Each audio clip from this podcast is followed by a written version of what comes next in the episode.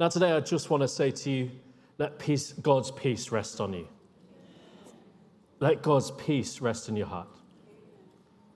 And I mean that because of the verse that I'm going to read and the things that I want to say to you today. That I want to see God's peace really consume who we are in our very being.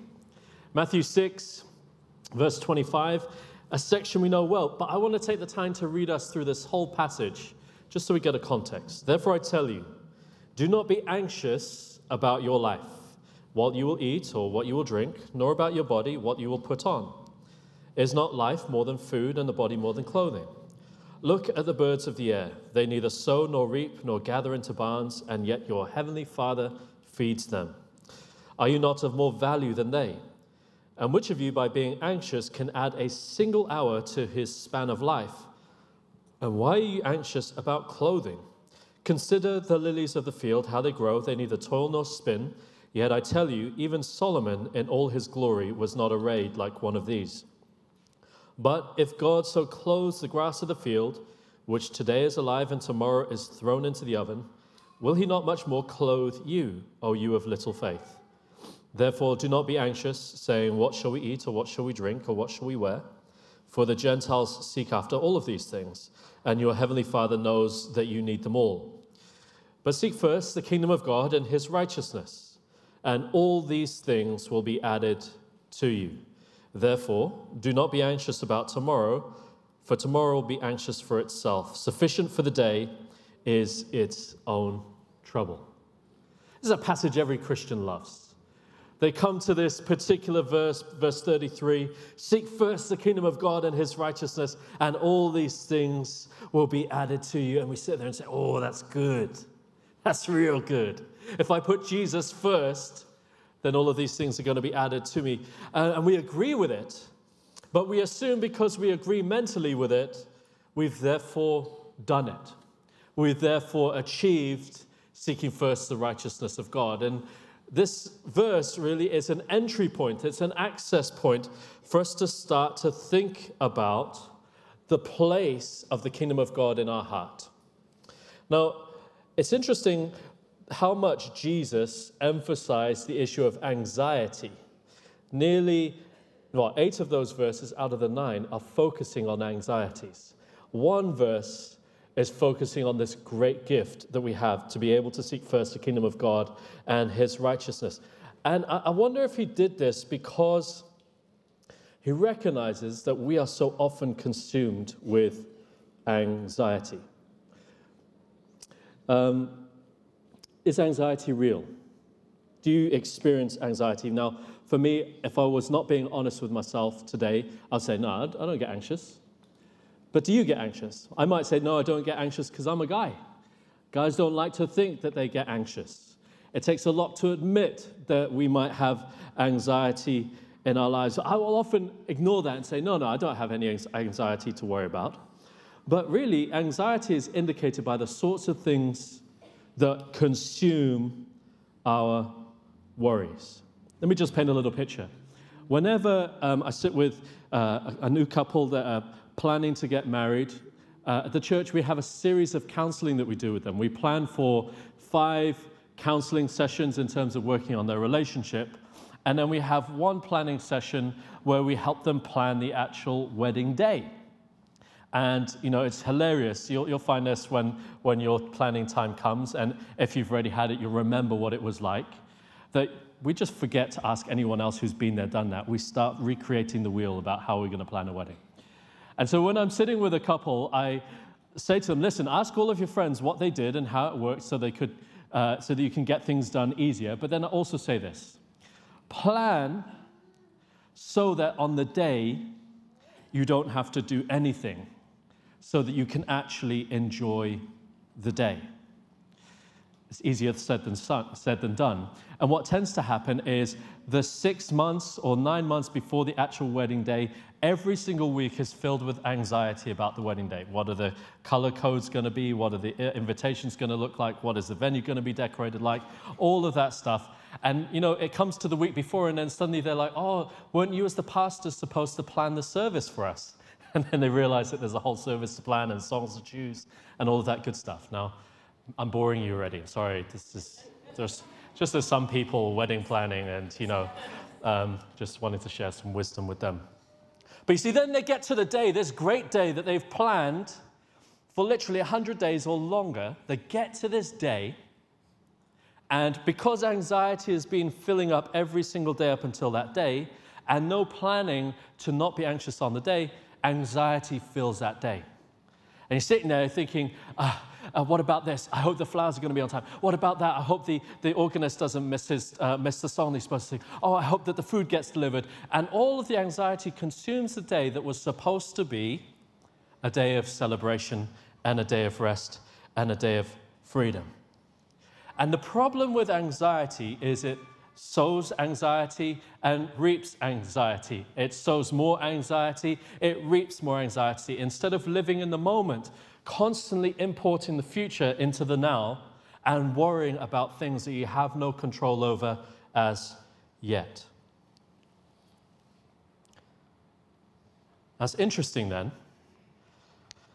If you start to look at your life, what are you doing because of anxiety? And what are you doing because of the kingdom? And my goal to work with you t- through today is, is three areas where we look at our anxieties first instead of thinking about the kingdom first. Now, the problem that we have with anxiety is anxiety, it has to be now. When we start to worry about something, we want it done, not just now, we want it done yesterday. And Jesus is teaching us by showing all the different areas in his parable about where we have anxieties, that anxieties consume how we worry about what we're going to eat, how we're going to get dressed, where we're going to sleep, all of these different things which God knows we need, but not focusing on the thing that He wants us to focus on, which is His kingdom. And we're demanding it all now. But if we seek first the kingdom of God and His righteousness, all of these things are added. So let me say this to you anxiety can demand now what righteousness has yet to prepare you for. You can say, God, I want it now, and yet the process of righteousness is going to work you into a place where you can receive what He wants to bless you with. Anxiety can demand now what righteousness has yet to prepare you for. But when we think about seeking first the kingdom of God and His righteousness, it sounds nice, but what is it? Well, really, it's a clarifying verse which helps us set in order all the affairs of our life, what we need to do, and, and with which priority. Or say it a different way righteousness is about seeking the heart and lifestyle which is right with God and with others here and now.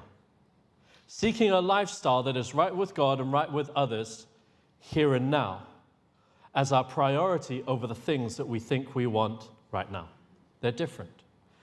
And uh, we'll explore a little bit about that just now. Say it a different way. Let's put first things first, second things second. Let's put in the right place what should be foremost in our hearts and let everything cascade after. But I want to particularly focus our attention while we're exploring this issue of anxiety and righteousness today into a discussion on the body of Christ, the community. And I want us to think a little bit about how our anxieties can cause something to happen in the body of believers and how our kingdom centered righteousness can cause something to happen in a body of believers. And you might say, that's a bit strange, Gabriel. You know, my anxieties are my anxieties. You know, what has that got to do with the body of Christ? Well, the way that we live out our anxieties affects the people around us. And the way that we choose to prioritize our anxieties affects how we invest in a community around us. And if you're planted here and you're called to be planted here for a season, or maybe you're watching on the internet and you're thinking about your local church, but wherever you are, I want to explore these three areas with you to see are we living out of anxiety or are we living out of the righteousness of the kingdom? Now, they're three very practical areas. Uh, maybe uh, we, we, could have done this this other way, but I'm just conscious of time. I could have said to you, what, What's important to you? What's important to you? Maybe I'll ask you, What's important to you? Getting a job? Is that important? Getting a promotion? Finding your life partner? Having some friends? Anything else important to you? Housing? Housing? Housing's important. Any other things? Oh, is it the heat? Oh, don't worry, don't worry. Okay, let's say it this way. Well, what about if you come needing a job? Often people can come into London and, and need a job. We all know that living in London is extremely expensive. And uh, we need to have uh, a job to be able to sustain ourselves beyond a couple of months if you've come with savings, or a job immediately if you've got no savings. And it's a big concern. And often what we can see is people come into the body of Christ needing a job. And we get them integrated into a cell group where they get supported.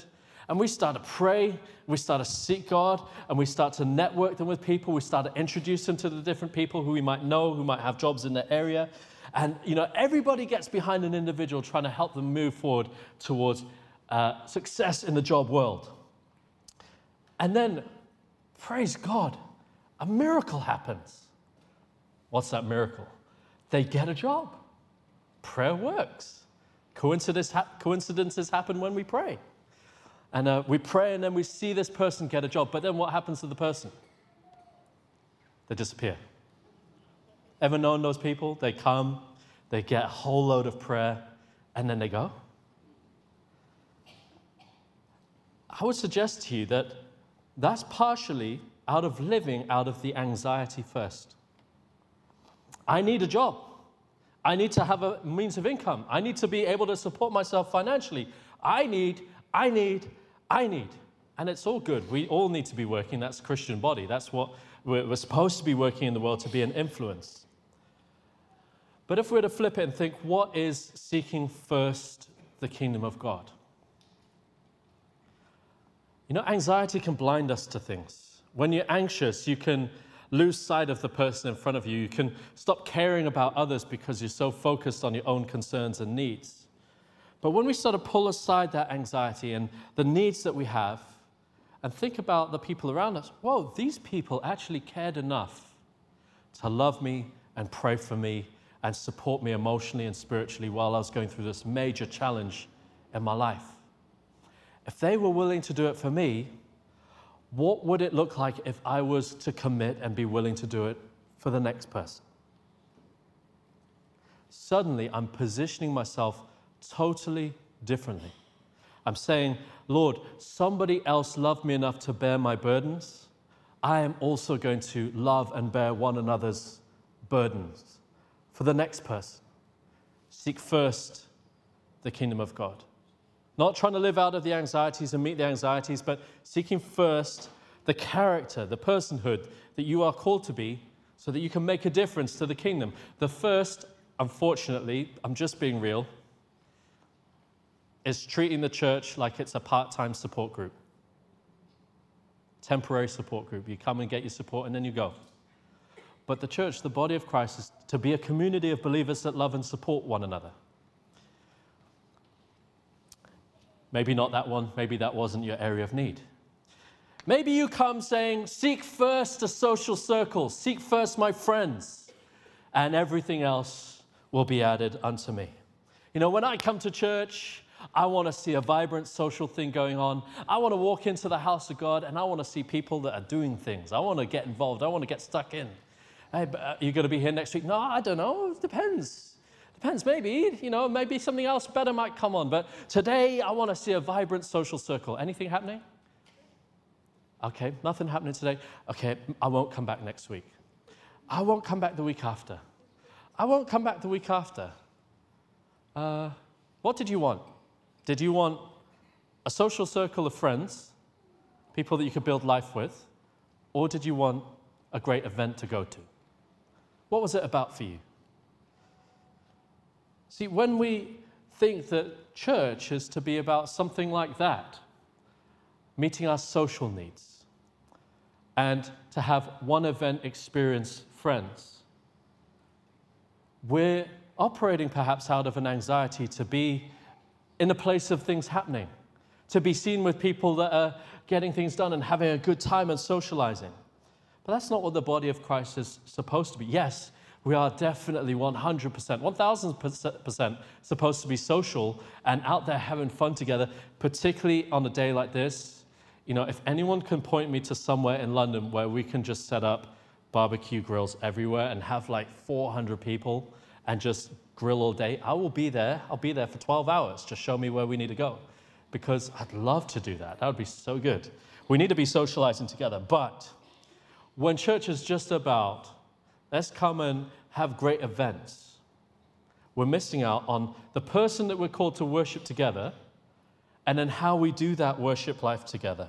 We're called to worship Christ as a community of believers. The way that it's described in Ephesians 16 is that we would come together regularly with worship in our hearts, songs, spiritual hymns, that we'd be worship, praising God together and seeking to glorify God together. When we seek first to love the body and, of Christ and worship Jesus together, everything else starts to happen. You suddenly start to see that there are genuine friends around you. They might not be the immediate people that you'd have said, Yes, I'll go out socializing with that person. But there will be someone that you can say, That person is a faithful friend. That person, as I've committed to their relationship with them, as I've invested in the body, as I've sought to serve another and love another, I've found that I've really got great friends in the kingdom of God. Now, just to pause on that thought just there, if you do want to be involved in social stuff, come and talk to us. We'd love to get a whole big social thing going on. Uh, at the moment, 230 services, a great group of people. The Bible school students are gathering together every single week. There are also our university students gathering together. We want to invite you. There's parks locally. We can go out play volleyball. We can spend time together, build a great community feel at 230. But come and seek to get involved. Come and seek to plug in. Don't just turn up at 2:45 and leave at 3:55. Come and worship God and hang out together and stick around and see what God does. But as we do that, as we seek to love the body and worship Jesus together, you'll start to see that social circle thing really, really take off. Final area. Seek first the one and all of these things will be added unto you. You know, I've heard people come into church, sitting there looking around, looking around again, looking around again. Oh, I just don't fancy anyone here in KT. I'm going to go find somewhere else. you know, we're thinking of setting up a whole new department in the church. It's called ChristianDating.com. Our goal is to help you find the one.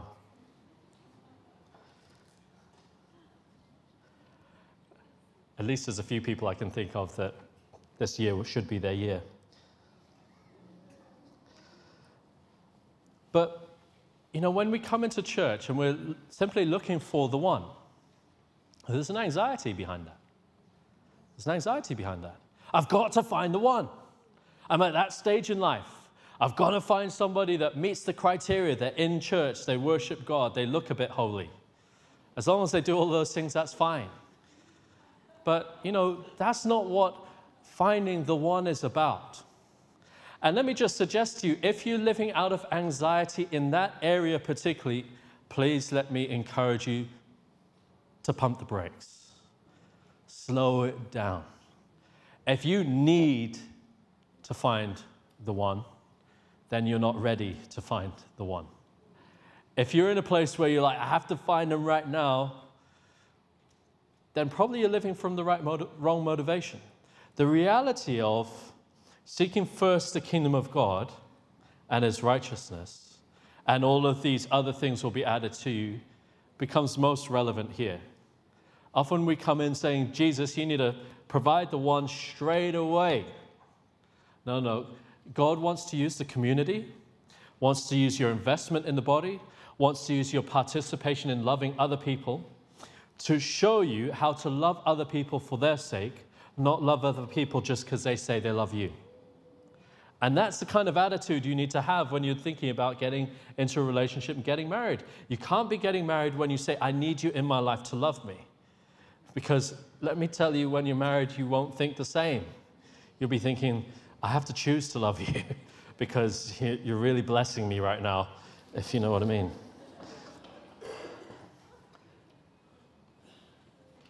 Seek first to love other people for their own sake. And in the right time, the husband or wife will come along. See, these anxieties that we live with, they can cloud our every day.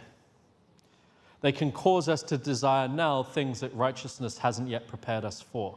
They can cause us to be blind to the needs of others. They can cause us to be takers and not investors. They can cause us to think in temporary exchange type relationships instead of thinking in terms of permanent, planted, invested communities. Now, in a place like London, this is really difficult for us to see because people come and they go. They move into London, they move out. When they try to buy a house, they end up having to move, move out to zone 7, 8, 9, 10 in order to be able to survive in, in London. But the reality is, if God has called us to Kensington Temple, or if there is a local church that God has called you to, your anxiety can cause you to treat the church as something that is to support you through your anxiety. Seeking first the righteousness of God is to say, you know what, this is an expression of the bride of Christ. My local church is a place where I can show the Lord Jesus how much I love him by the way that I start to love the people around me. I can show the Lord how much I want to prioritize him by the way I put myself in a place where I'll have to learn the lessons that come with loving other people. Take a look around. You've got some wonderful people here today. They're all dressed bright colors with it being summer. They're looking wonderful. It's good to see all of you here. But you all know that there are good times with loving the person next to you, and then there are times when it's not so easy to love them. You know that there's times when it's real uh, joyful to invest in others, but then there's times when you're just like, I've just blessed you and you've just thrown that back in my face. But every single one of those lessons, every single one of those interactions is sharpening you to become more like Christ. Because what I love about Jesus is this isn't why I love him, but that's one of the things that I love about him is that his love doesn't change. He doesn't say yes because we're behaving well and say no because we're behaving badly. He loves us because he loves us because he's God. And he's calling us to be a people that actually start to do that, that our value is first love God, love his kingdom, therefore love his people. Seek first the kingdom of God and its righteousness. Seek first the character which reflects Christ. And then when you live that out, you start to see a total difference. Your life becomes about sowing and giving and being a blessing.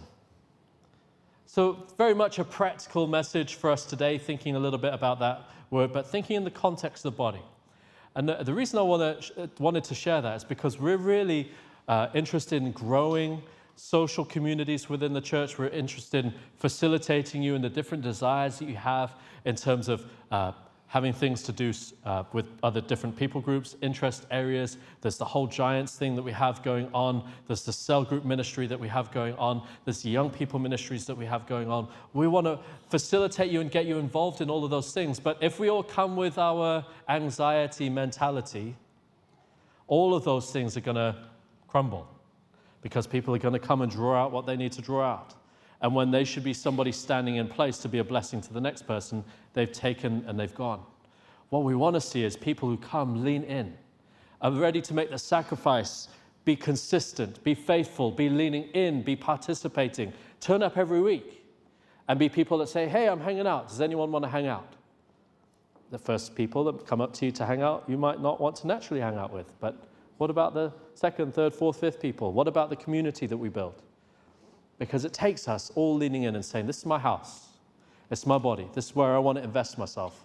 And this is how I'm going to do it. I'm going to do it with this mentality of seeking first the kingdom of God and his righteousness. You'll start to see a different quality of community springing up. It's not about, oh, I wish they were doing it. It's, I am part of it and I am engaging in it and I am helping to grow it.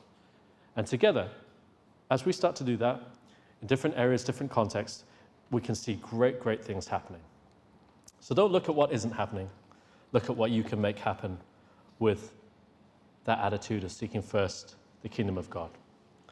Father, we lift up our hearts to you today. We thank you for your faithfulness. We thank you, Lord, that you have blessed us with a community around us, people that have seen us through difficult things, people who, uh, uh, who are uh, ready to invest, people who are willing to, to be part of our journey towards you, Jesus. And Lord, we ask you that you'd give us a mentality where we start to live first from the kingdom of God, not from our anxieties, focusing on our needs and what we want right now, but focusing on what happens in the process as we start to love others, as we love you, as we start to serve faithfully, as we start to commit to a context where we can uh, carry responsibility and be part of building community. And Lord, that we'd see your glory start to be revealed as we move forward together in Jesus' name.